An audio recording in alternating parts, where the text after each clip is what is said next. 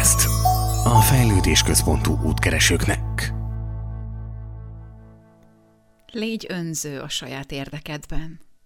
Szia, Volasztan Erika vagyok, és sok szeretettel köszöntelek az eheti epizódban. Miért mondom azt, hogy légy önző? Általában arról szoktunk beszélni, hogy hogyan gondoljunk a többiekre is, hogyan éljünk harmóniában a környezetünkkel és másokkal, most mégis azt mondom neked, hogy légy önző. És gondolj saját magadra, légy fontos önmagad számára. És miért mondom ezt? Most hozzád szólok, aki lehet, hogy elveszítette a munkáját, vagy nem tud dolgozni hónapok óta, vagy a vállalkozása szünetel és csak várja a messiást, és neked mondom azt, hogy légy önző, és találd ki, hogy mit tudsz te tenni a saját magad érdekében.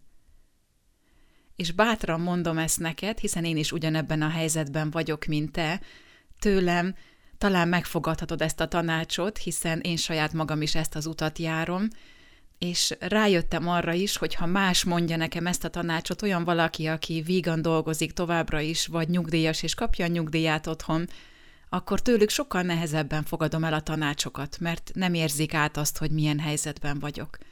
Úgyhogy én most hozzád szólok, és hozzád szólok a hasonló cipőből, amiben te is vagy.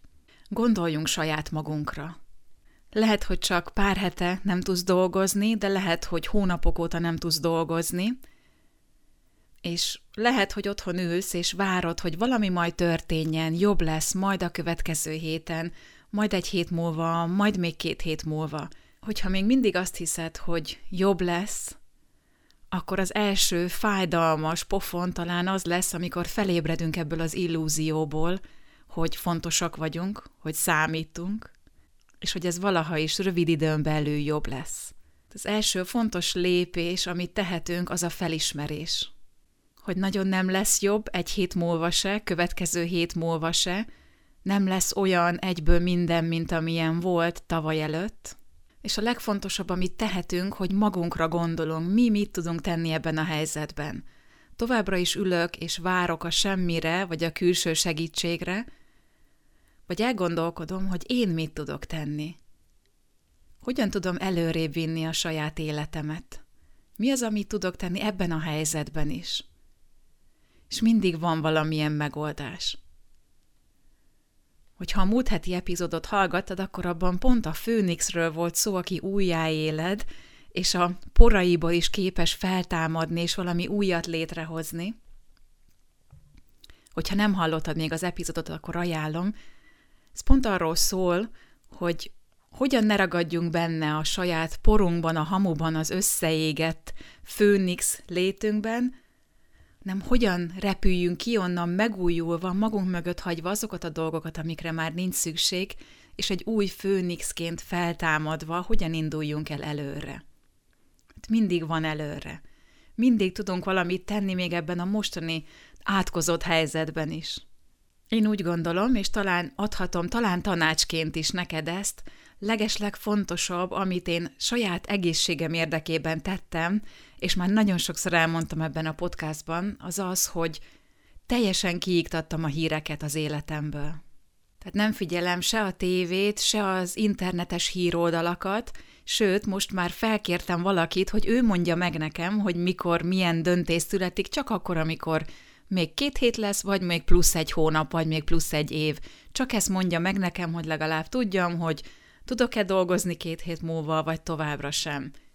Tehát érdemes valakit felbízni, aki amúgy is figyeli a híreket, de a legjobb, amit az egészséged érdekében teszel, hogy nem adod oda a figyelmedet ezeknek a negatív, félelemkeltő, lehúzó dolgoknak. Már is felszabadul időd is, energiád is, és már is önző vagy abból a szempontból, hogy saját magadra gondolsz. Neked mi a jó? Neked az jó, hogyha azt hallgatod, hogy milyen őrültségeket mondanak, és mennyire keltik továbbra is a félelmet benned, vagy neked az jó, hogy te azzal foglalkozol, ami a környezetedben van.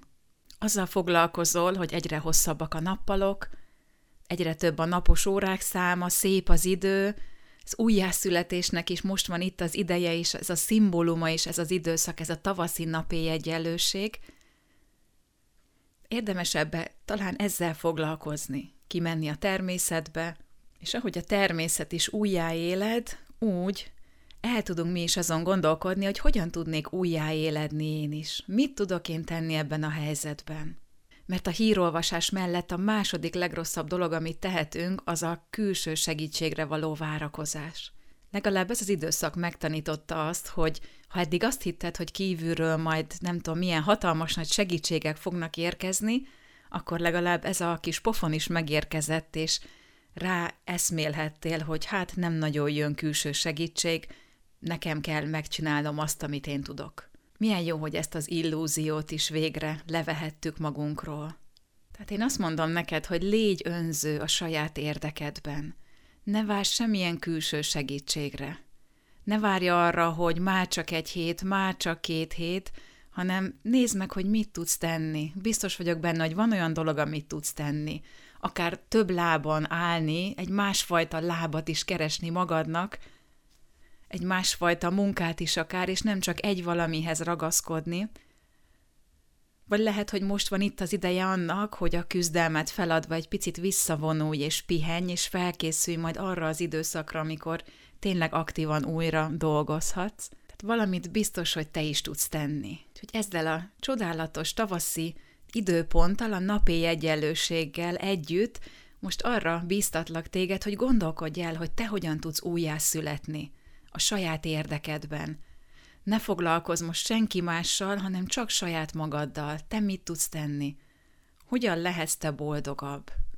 Mindig van valamilyen lehetőség. Én nagyon bíztatlak arra, hogy, hogy tényleg a saját érdekedben, a saját boldogságod és a, a mentális egészséged érdekében találj valami olyan utat, ami téged előrébb visz.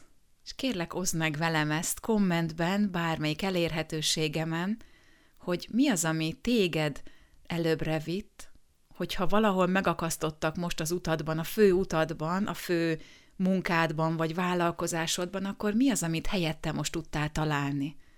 Hogyan tudtál tovább fejlődni? És hogyha nagyon-nagyon elakadtál, akkor ne felejtsd továbbra is szívesen állok a segítségedre. Coaching pont abban segíthet neked, hogyha bennülsz a befőttes üvegedben, akkor nem látod, hogy mi van kívülről ráírva, tehát nem tudod a külső szemlélő szemével megnézni lehet, hogy milyen lehetőségeid vannak. És ilyenkor segíthet az, hogy valaki kívülről segít rávezetni arra, hogy mennyire sok lehetőséged van. Úgyhogy bátran mondom neked ezeket az eheti epizódban, hiszen nem a semmiből beszélek, hanem saját tapasztalatból, saját fájdalmas tapasztalatból. Ugyanezeken megyek én is keresztül, Ugyanezeket az illúzió szemüvegeket kellett nekem is levennem, és továbbra magamat is fel kell ráznom nagyon sokszor, hogy azt mondjam, hogy igenis van más lehetőség. És nem kell ragaszkodni feltétlenül ahhoz, ami az állandó dolog, amivel foglalkozol, hanem el kell fogadni, hogy van másik út, és a saját érdekedben. És előbbre kell helyezzük magunkat, szintén nem önzőségből, tehát nem az önzőségnek a a valódi szószeri értelméből, hanem most abból az önzőségből, hogy a saját egészségünk érdekében legyünk fontosak önmagunk számára. Kérlek, gondolkodj el ezen, ne fuss tovább egy következő epizódra, ne kezdj el egyből mást hallgatni, hanem egy picit a csendességben elmerülve, gondold át, hogy neked milyen más lehetőséged lehet. Vagy mi a következő dolog, amit meg kell tanulni most ebben a helyzetben. Szép felismeréseket kívánok neked. És ne feled, hogyha segítségre van szükséged, akkor keres bátran. Leírásba beteszem az elérhetőségeimet. És ne felejtsd el követni kérlek a csatornát a Spotify-on és a YouTube-on is, így minden héten kapsz értesítést arról, amikor felkerül a legújabb epizód. Folytatjuk az utunkat továbbra is, hiszen mi mindig a megoldásokat keressük az utunkon. Köszönöm szépen a figyelmedet, legyen szép heted. Szia!